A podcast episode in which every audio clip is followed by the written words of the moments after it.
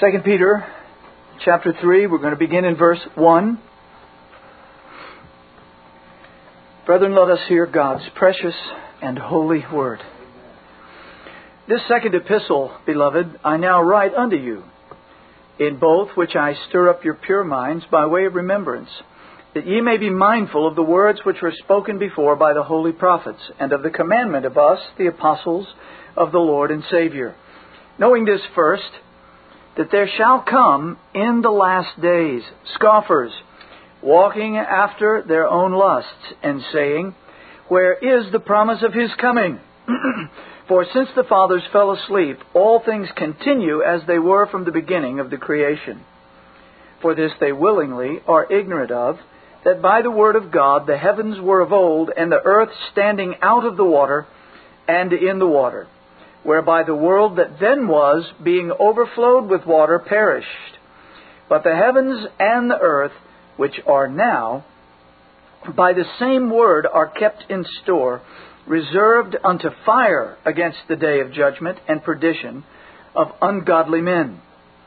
But, beloved, be not ignorant of this one thing, that one day is with the Lord as a thousand years, and a thousand years as one day.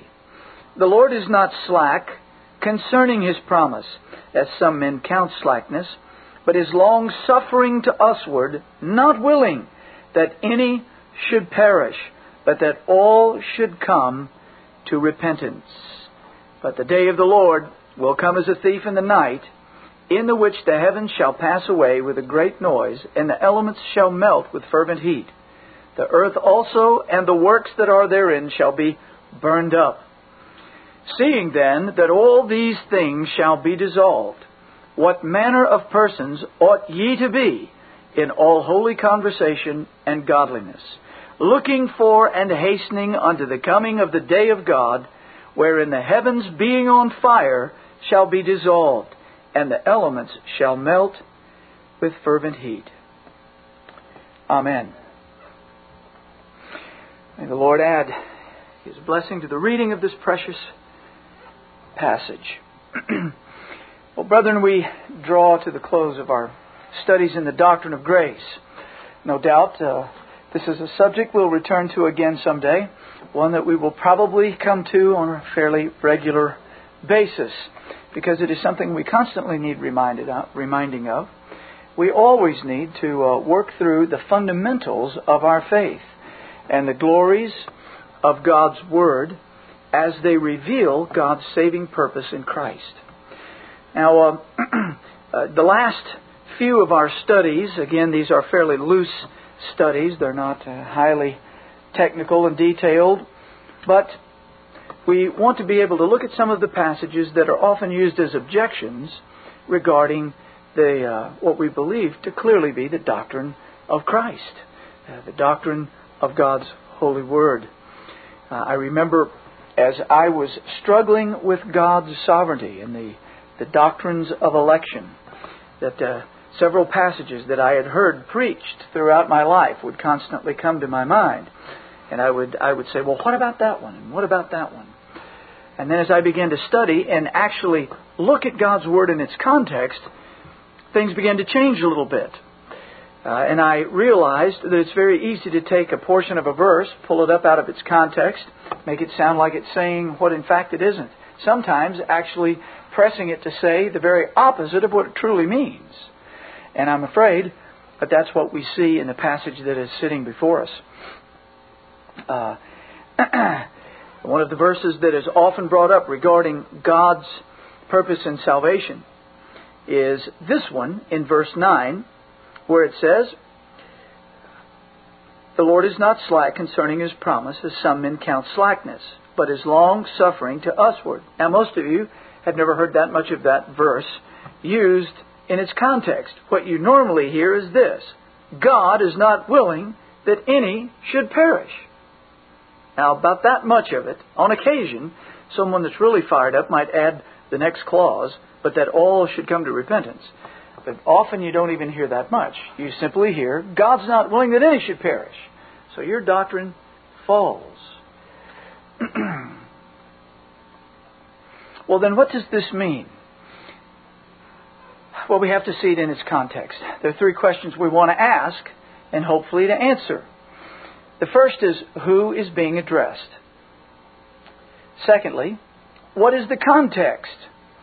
That's always vital when we come to any passage.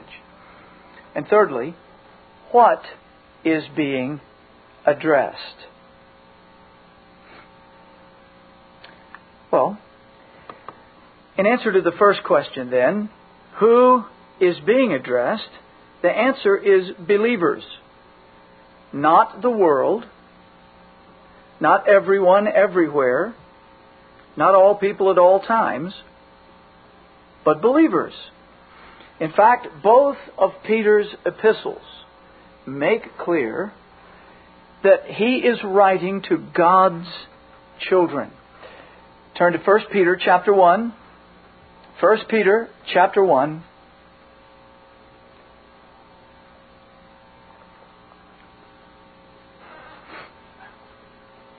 Verse 1. And we have the following Peter, an apostle of Jesus Christ, to the strangers scattered throughout Pontus, Galatia, Cappadocia, Asia, Bithynia, elect according to the foreknowledge of God the Father, through sanctification of the Spirit, unto obedience and sprinkling of the blood of Jesus Christ, graced unto you, and peace be multiplied. He's writing unto God's beloved children. He's not making a general and wide appeal to lost men. He is writing specifically to God's dear children, described by him here as the elect of God. Elect according to the foreknowledge of God the Father. And we've already studied the doctrine of foreknowledge. It means love before time, love before the foundation of the world, an intimate union, uh, both in purpose and later by the power of the Holy Spirit, brought to consummation. God knows His dear children. He knows those that He loved before the foundation of the world. He sent His Holy Son, Jesus Christ, to accomplish for them a perfect and a free salvation, a glorious, glorious deliverance by His eternal sovereign grace. That's worked out through the sanctification of the Spirit. What does it bring? Obedience, sprinkling of the blood of Jesus Christ. And he says, Grace unto you and peace be multiplied. Grace is what God purposed before the foundation of the world and lavishes on his people through the work of Christ as applied by the Holy Spirit. And peace is the result. We have peace with God because Jesus Christ, our Savior, bore in his own body on the tree all of the penalty for all of our sins for all of eternity. Grace and peace sum up what God has done for us in the glorious work of Christ. 1 Peter chapter 2, verse 9. But ye, speaking to these elect of God according to the foreknowledge, ye are a chosen generation, a royal priesthood, and holy nation, a peculiar people. The word peculiar there means own special. You are God's own special people. It doesn't mean you're odd. All of us, of course, in the flesh certainly may be, but it doesn't mean you're odd or strange, but peculiar in the sense of being God's own special people. Peter is writing to God's children. And we could go on, but I think this is enough to establish what we want to say, uh, except to uh, begin uh, 2 Peter in chapter 1, where once again he makes this obvious. 2 Peter chapter 1, verse 1, Simon Peter, a servant and an apostle of Jesus Christ, to them that have obtained like precious faith with us through the righteousness of God and our Savior, Jesus Christ. Grace and peace be multiplied unto you through the knowledge of God and of Jesus our Lord, according as His divine power hath given unto us all things that pertain unto life and godliness through the knowledge of Him that hath called us to glory and virtue, whereby are given unto us exceeding great and precious promises, that by these ye might be partakers of the divine nature, having escaped the corruption that is in the world through lust. These are believers. He's writing plainly to those who have obtained like precious faith. They didn't come into the world with saving faith, but they have obtained a faith that saves by the righteousness, the mercy of Almighty God. the faith that saves, as we've studied throughout this particular series, is that which is uh, uh, the, the glorious gift of the Holy Spirit to God's dear children. For by grace are you saved through faith, and that not of yourselves. It is the gift of God, not of works, lest any man should boast. The salvation that is set before us, glorious, full, and free by the grace of God, comes in the regenerating power of the Holy Spirit, springing up into repentance and faith. We obtain faith. And it's set before us here in verse 3 according as his divine power hath given, his power hath given graciously all things that pertain unto life and godliness. Well, brethren, the only way to have life is that God, in His mercy, through the power of the Spirit, brings us to believe in the Lord Jesus Christ. We must believe the gospel. We must believe the good news, the truth of Almighty God. And we believe it because we have obtained like precious faith through His almighty power. He's given us all things that pertain unto life and godliness. Well, brethren, the, the very life of a Christian begins in faith. It continues in faith. And it will be all of faith until such time as our faith becomes sight and we're in the presence of the Lord. That faith comes as part of God's gracious gift by His divine power. now, He's made us then partakers of the divine nature. This is another way of speaking of the new birth. So, what we have again set before us plainly is that He is writing unto believers. Look at verse 10. Wherefore, the rather, brethren, give diligence to make your calling and election sure. For if you do these things, ye shall never fall. So, I think we've looked at enough to establish that the first and second epistle of Peter uh, are addressed to believers, those who've been transformed by the glorious power of God, the saving grace of the Almighty. Secondly, then, what is the context? The context is that God's children are suffering. Peter is writing to these blessed first century believers who are undergoing severe trials for their faith. Uh, brethren, it's easy to talk about loving the Lord Jesus Christ when you are not suffering.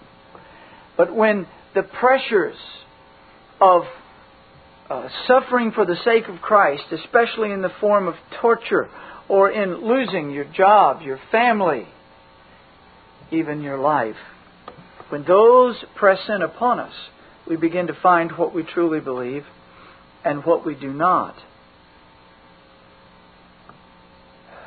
And it has been the experience of the Lord's people that when great trial and tribulation fall, very often they're shaken.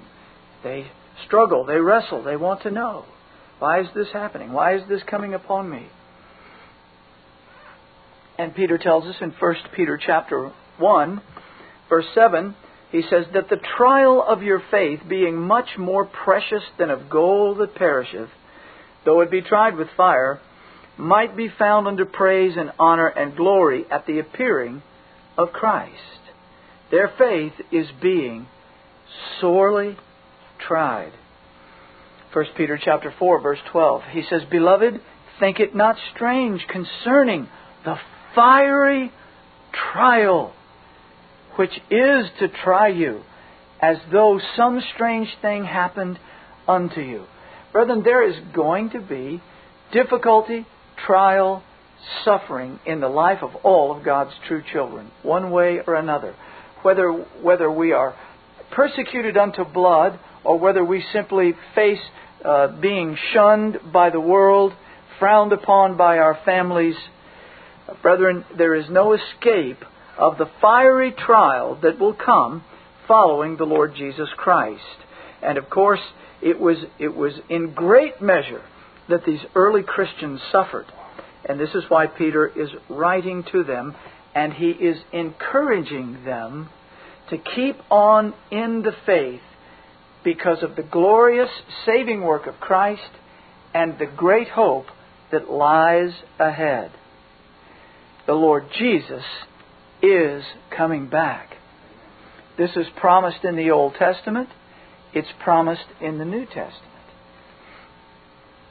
And that is ultimately the context that we find ourselves in chapter 3. So we want to see then, finally, in this third question, what is being addressed? And what we have is assurance to suffering saints, not a discussion of salvation in general. Okay? We're not talking about a gospel call here. We're talking about assurance and encouragement to suffering saints. Now, Peter has urged the saints to sanctification, to a life of holiness. In uh, 1 Peter, he says, Be ye holy, for I am holy. Gird up the loins of your mind. Pull up your robes, so to speak. Tuck them in so that your legs are free to run. You couldn't run in those robe like garments. You couldn't work uh, without getting caught up in them. So it was not unusual for them to take their robes when they were out of the uh, public eye, so to speak, uh, and out and working in the field, and they would take their robes, and the men would take them and gird them up, pull them up, and tuck them in so that the bottom parts of their legs were free and they could they could move and labor with a little bit more liberty. Uh, Peter says, "Look, gird up in your minds, pull up the robe of the things that would keep you from running and laboring the way you ought to, and be holy, because you're God's children." He speaks of confidence in God's Word.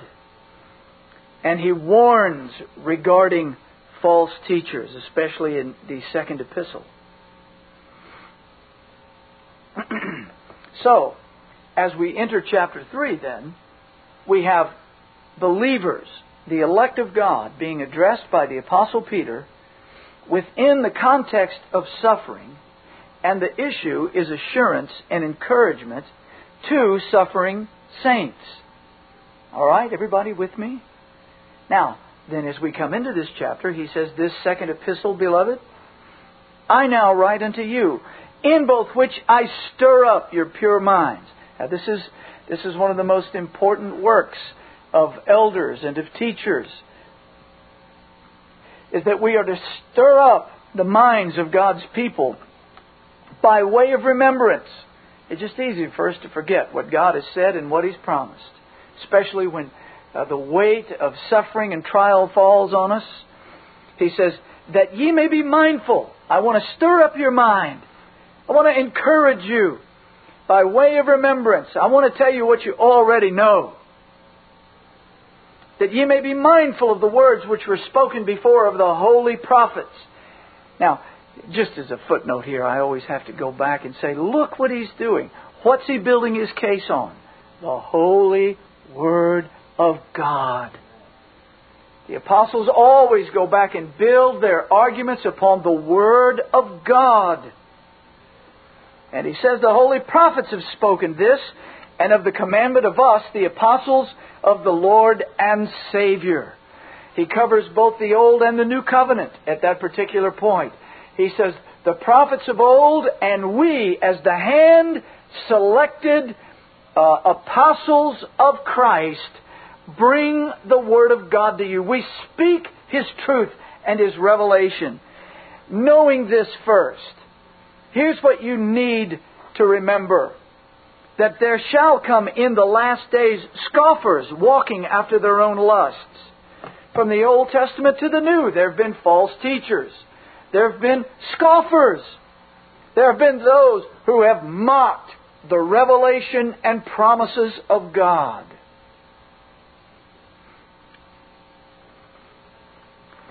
They walk after their own lusts. They profess to be God's mouthpieces here on earth. But they're not. They're not walking according to the Holy Spirit. They're walking according to the wicked desires of their own flesh. They're mockers. And what do they say? Verse 4 tells us.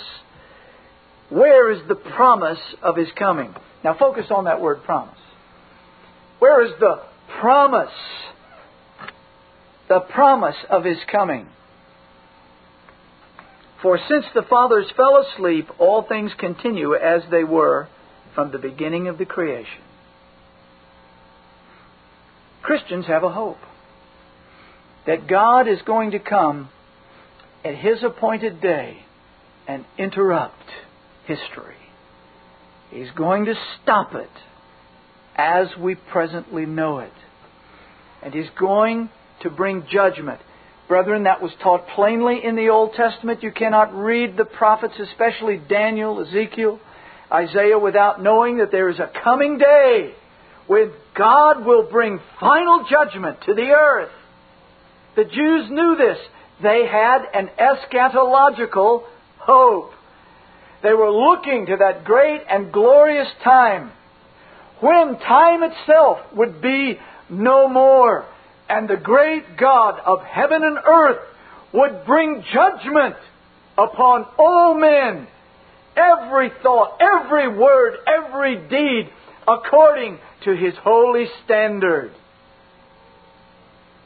While it wasn't so clear in the Old Testament that Christ was that standard, Paul understood it and preached it plainly in the New Covenant, and so did the other apostles. The world will be judged by that man. Now,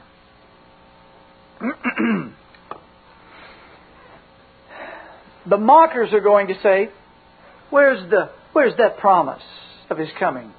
When you go back and look at the days of the fathers up till now, what do you see? Things haven't changed. So why do you go on with this hope?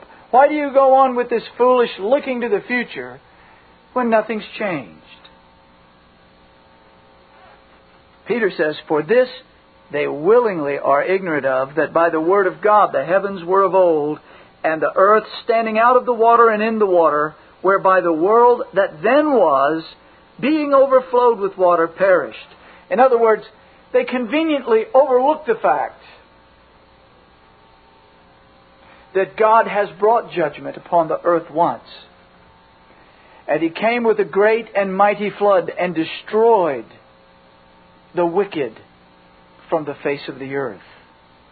They say, these mockers saying, well, things have never changed, seem to have conveniently overlook the fact that God has already brought judgment once as a precursor, as a type of the time that he will come in great judgment yet again. He's promised that he will never destroy the, wa- uh, the world by water, by flood again, but the next time will be in flaming fire.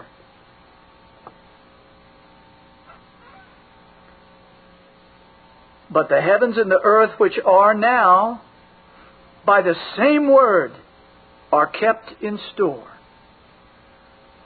The power that brought that judgment once before is now keeping the world as it is.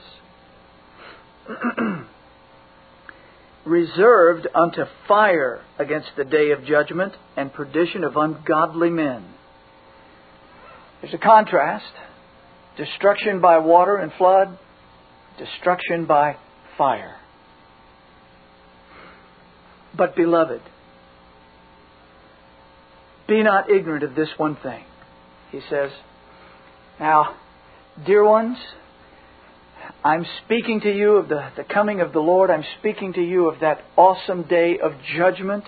I'm speaking to you regarding these things that ought to make anyone who understands them tremble to his core, except for those who have a promise. I want to remind you of something, he says, and I don't want you to be ignorant. When you hear these scoffers speaking unto you that things have never changed because of this long passage of time, just remember the earth is not on their schedule, it's on God's. Don't be ignorant that one day is with the Lord as a thousand years, and a thousand years as one day. In other words, our God, the one who brought that first judgment and has promised the second, that one out of which only a few were delivered, and in comparison to mankind, it would appear only a few will be delivered at that last moment. The great and glorious God is not bound by the time schedules of men, but with him a thousand day a thousand years is like a day. It's like a day. That's a long time for us. It's nothing with God. Sun up, sun down for us is like a millennium with the Lord. And then Peter says, The Lord is not slack concerning his promise. He's not late. Don't listen to the scoffers. Don't listen to the mockers. They have conveniently, willingly made themselves ignorant of the fact that God brought judgment once and they are now mocking the fact that he will, will bring judgment in flaming fire one day. But he's not, sl- he's not slack. He's not late. He's right on time. He's not late concerning his promise. See the word coming up again? Promise. Where's the promise of his coming? Well, he's not late concerning that promise. As some men count slackness or lateness, tardiness, the mockers are saying, ah, look how long it's been. Where is he? You have a false hope. And Peter says, don't buy that. Don't buy that. Why? Because God is long suffering to usward. Who's he writing to? The saints of God. Why? Because of their persecution. And in the midst of their persecution, mockers have appeared, threatening and challenging their hope. And he says, No, I want to say something to you. The Lord is not slack. He's not late. He's not tardy. He's being patient.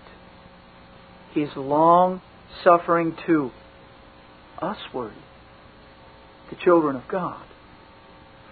Not willing that any should perish, but that all should come to repentance. This is not saying that God is in heaven and wringing his hands and he just is hoping that all men will somehow just turn to him. He's, he is unwilling that anybody should perish. And yet, unfortunately, he's wanting them to be saved and they just won't let him. Now, that's what I was raised with. I think that's what some of you were raised with. God's done all that He can do, and now He's up there just waiting for you all to do something. And He's not willing that anyone should perish, but He's just up there, hoping and praying that you'll come down and sign a card, say a prayer, shake the preacher's hand, make a decision. But you see, that isn't what Peter's talking about. Peter is saying that God loves his children, and even when they're going through great and fiery persecutions, and it seems like a long time before that promise will be realized, we must recognize that God is merciful and patient and not willing that one single one of His dear children be lost before that great day of judgment. You see the point? He's long suffering to usward Christians, not willing that any of his elect, any of his children, any of his saints, elect according to the foreknowledge of God, should perish, but that all should come to repentance. The perish here is not talking about physical death, it's talking about spiritual death. God has a purpose, Peter is saying. God has a glorious plan, and while the mockers stand and say, Where is it? Where is that promise? That flimsy thing you've been holding on to? Look, you silly Christian. Look back over the long eons of time and tell me where your God is. Peter said, I'll tell you where he is. He's patiently bringing each of his children to repentance until he's finished. He's not willing that any should perish, but that all, all of his dear children, before the coming day of judgment arrives, come to repentance. He says, But now the day of the Lord will come as a thief in the night, in the which the heavens shall pass away with a great noise, and the elements shall melt with fervent heat. The earth also and the works that are therein shall be burned up.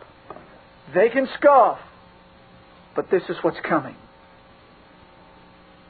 Seeing then that all these things shall be dissolved, what manner of persons ought ye to be in all holy conversation and godliness, looking for and hasting unto the coming day of God?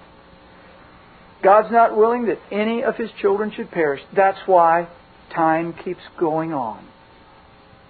And it's going to go on until He's finished. And that's coming.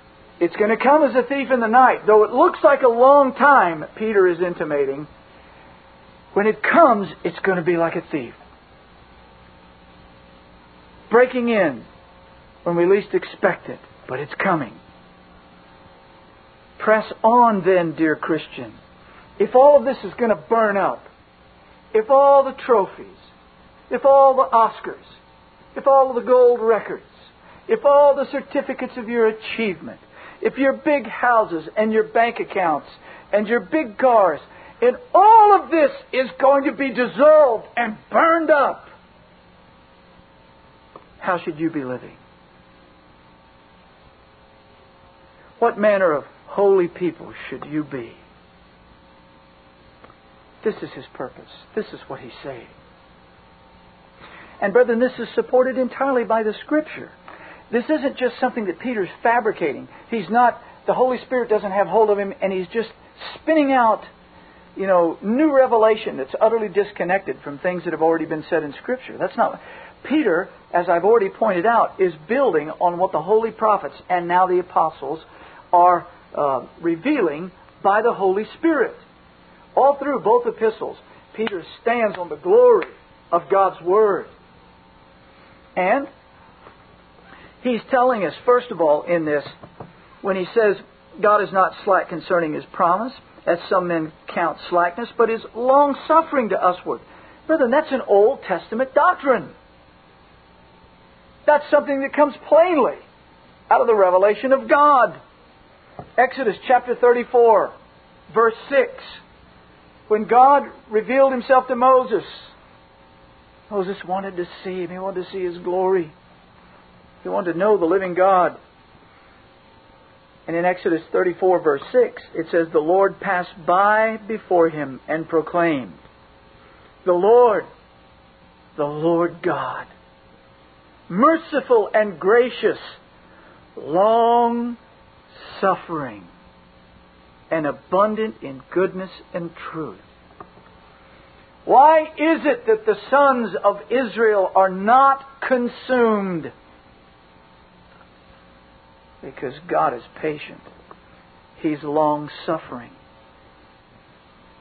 Brethren, the reason the world hasn't been destroyed now and that we are here professing faith in the Lord Jesus Christ is not because God's up there just hoping He might squeeze a few more people to make decisions, but because He hasn't finished calling all His beloved to Himself yet. He is long suffering.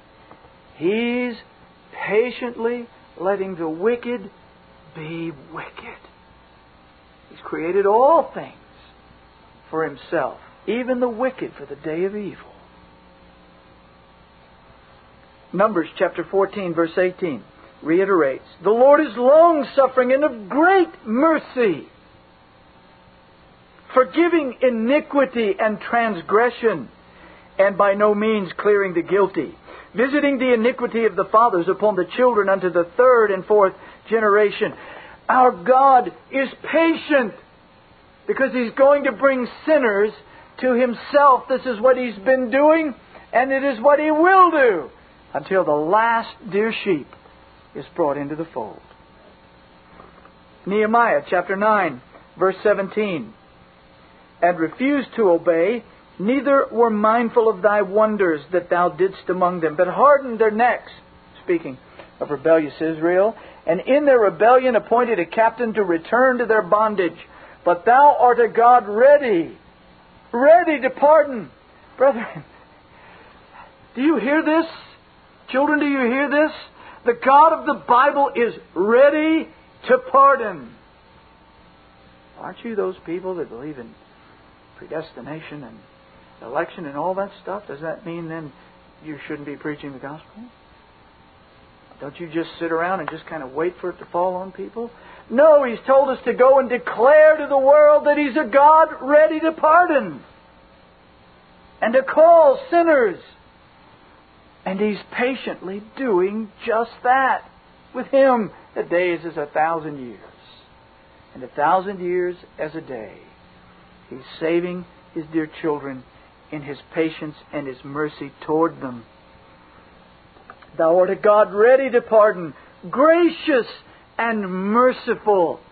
Brethren, the Old Testament wasn't just about law. It's about a gracious and merciful God ready to pardon, slow to anger, and of great kindness. Brethren, if he were quick to anger, not one of us would be here. Brethren, can you not praise him for the patience he has shown you? The patience that he metes out to you every day. But think back before that glorious time when he drew you to himself. Look at your foulness. Look at your pride. Look at your self righteousness. Look at your filth and your lies and your perversions. Look at your rebellion and your stiff neckedness. If he were a God with a quick temper, he would have never made it to that moment where He turned your eyes to see your sin in its blackness and Christ in His glory. That's the long suffering of God, the mercy, the grace of God. It's a kindness. That's the language Paul used. Look at the kindness of God toward us. Psalm 86, 15. But thou, O Lord, art a God full of compassion and gracious, long suffering, and plenteous in mercy and truth. Sinner, do you hear that? This is not a stingy God up in heaven. His grace isn't a little trickle. Look at the river of blood that poured from Christ, and you will see the extraordinary mercies of our God. Look how long suffering He's been. He let you go on and prove what a vile, wretched, self centered rebel you were. You were so vile and blinded in your sin you didn't even realize it. As that glorious hymn that we sing says, Praise the grace that did alarm me. The grace that whispered peace. It woke me up. It made me tremble and see my lostness. But when it woke me up, what did I see? A God merciful, gracious, full of compassion. Come unto me, all ye that labor and are heavy laden, and I will give you rest. Do you see, brethren, it's here in the Old Testament. Peter knew what he was talking about. And when we see God's patience spoken of in the Old Testament, it is often coupled with man's repentance, which is exactly what Peter is doing right here in chapter 3, verse 9 of 2 Peter. Joel, uh, Joel chapter 2, verse 12. Prophet Joel says, Therefore also now, saith the Lord, turn ye even to me with all your heart, and with fasting, and with weeping, and with mourning, and rend your heart and not your garment, and turn unto the Lord your God, because he is gracious and merciful, slow to anger, and of great kindness, and repenteth him of evil. In other words, he's giving you space to repent. Children, you don't know how long God will be patient with you. But here, from His Word, He is a patient God. But do not impose upon His patience. His Word tells you now He is a merciful and gracious God. And He's long suffering. He's patiently giving you space to repent. Repent and flee to Him now. Adults, are you bound up in commercial religion? Are you casting all your hope on something you did? The cards you signed, the hands you raised, the little prayer someone got you to imitate? Or are you casting your all upon the revelation of a saving God and His promise, not only of a cleansing fountain, but of a glorious return for His people? You believe Him? This is what the. As Peter says these things, he's not having simply a fit of inspiration, concocting something new.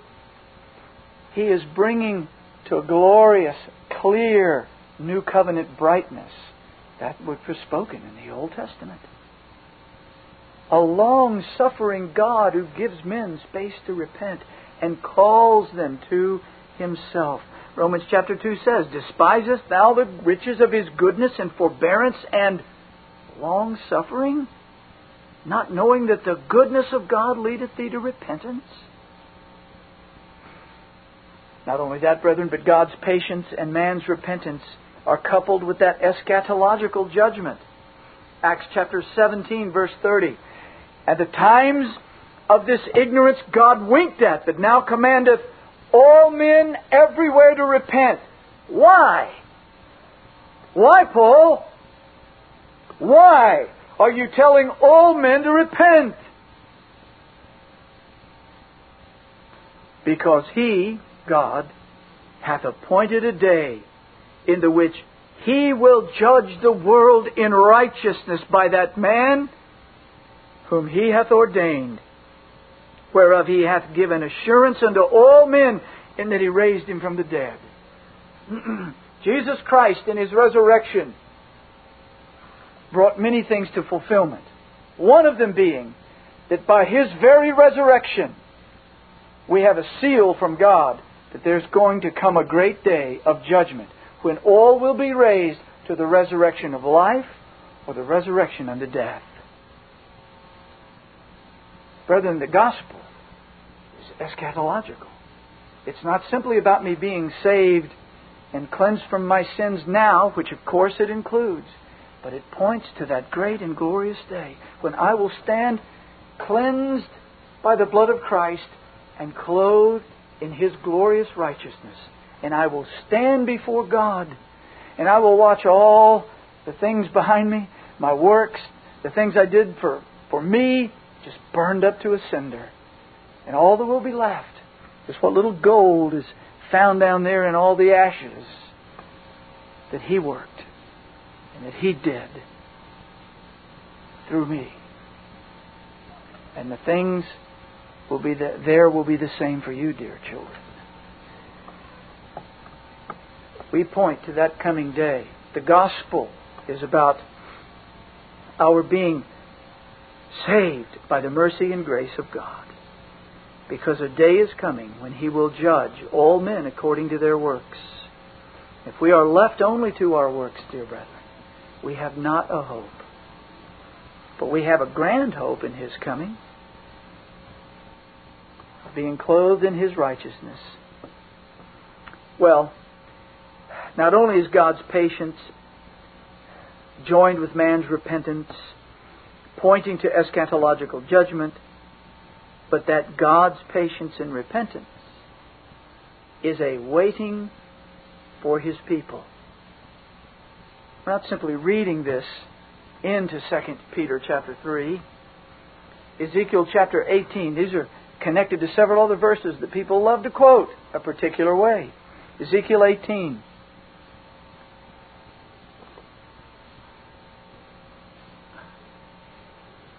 Have I any pleasure at all that the wicked should die? saith the Lord God, and not that he should return from his ways and live? If you will go and look at the context and read it carefully, you will see God speaking to whom? His professing covenant people. And the wicked in this context are those who profess to be the Lord's and are unfaithful to his covenant. They are breaking his law. God has no pleasure in those who bear his name as his covenant people in the eyes of the world, perishing as wicked men.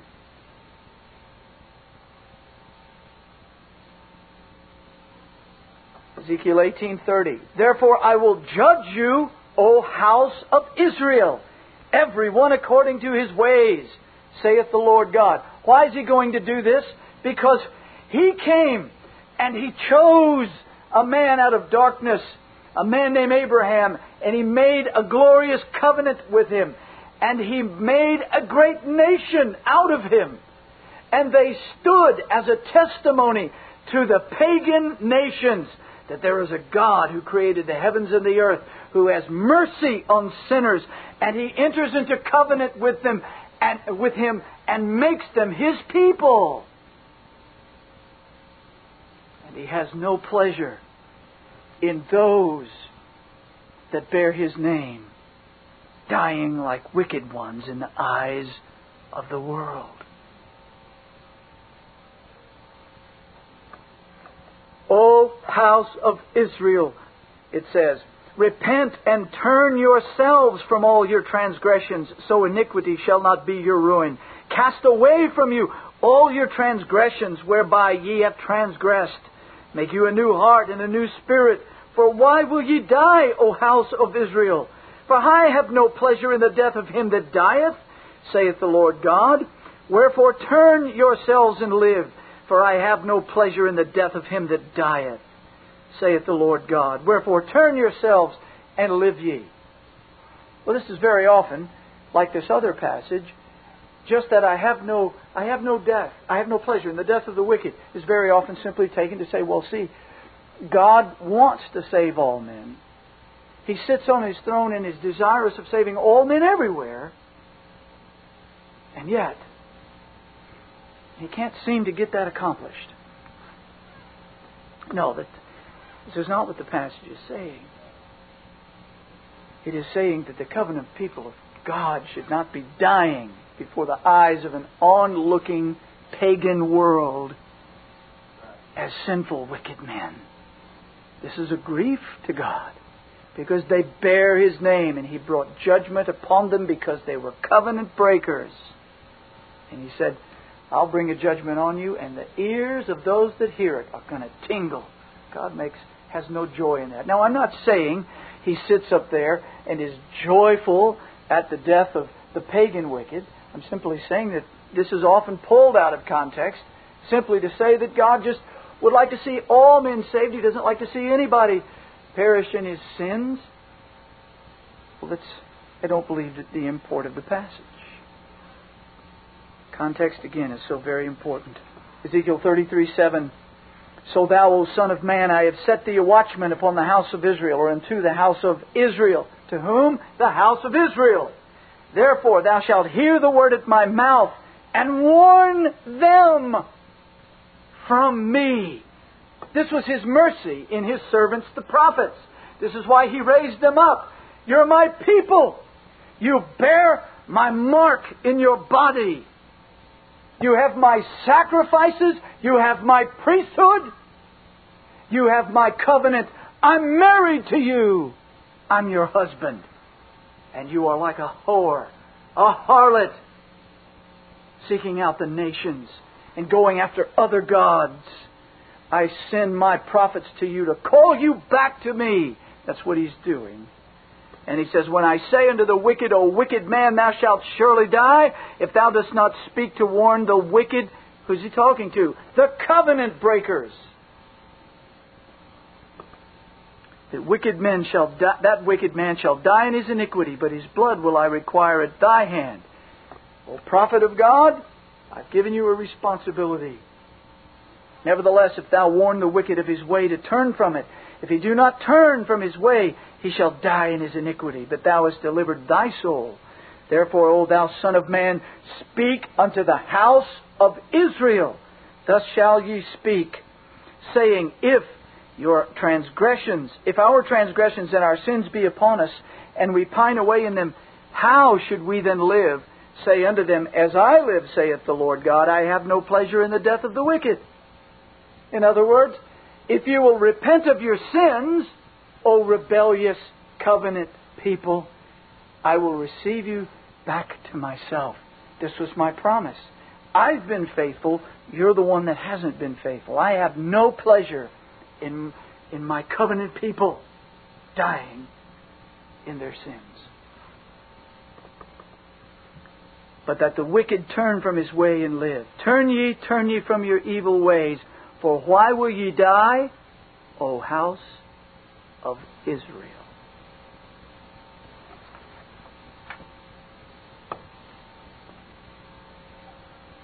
Why spend so much time on that? Because once again, Peter is simply reiterating a clear Old Testament premise God is patient. Even in the face of coming judgment, He's not willing that any of His dear children perish, but that all should come to repentance, and in the new covenant, all of them will. Or there may be those who profess to be God's children who are not. But God will call every one that He gave to the Lord Jesus Christ to Himself. And they will come to Him. And they will know everlasting life. You say, well, I cannot open up those books that you talked about last week. I can't see and peer in as to whether I'm one of God's children or not. How do I know? My sheep hear my voice, and I know them, and they follow me. Do you hear the Master's voice in His Word? Have you been called by His glorious voice in His Word out of darkness into His marvelous light? Have you repented of your sins, turning to Him in faith and trusting Him unto everlasting life and to a new obedience.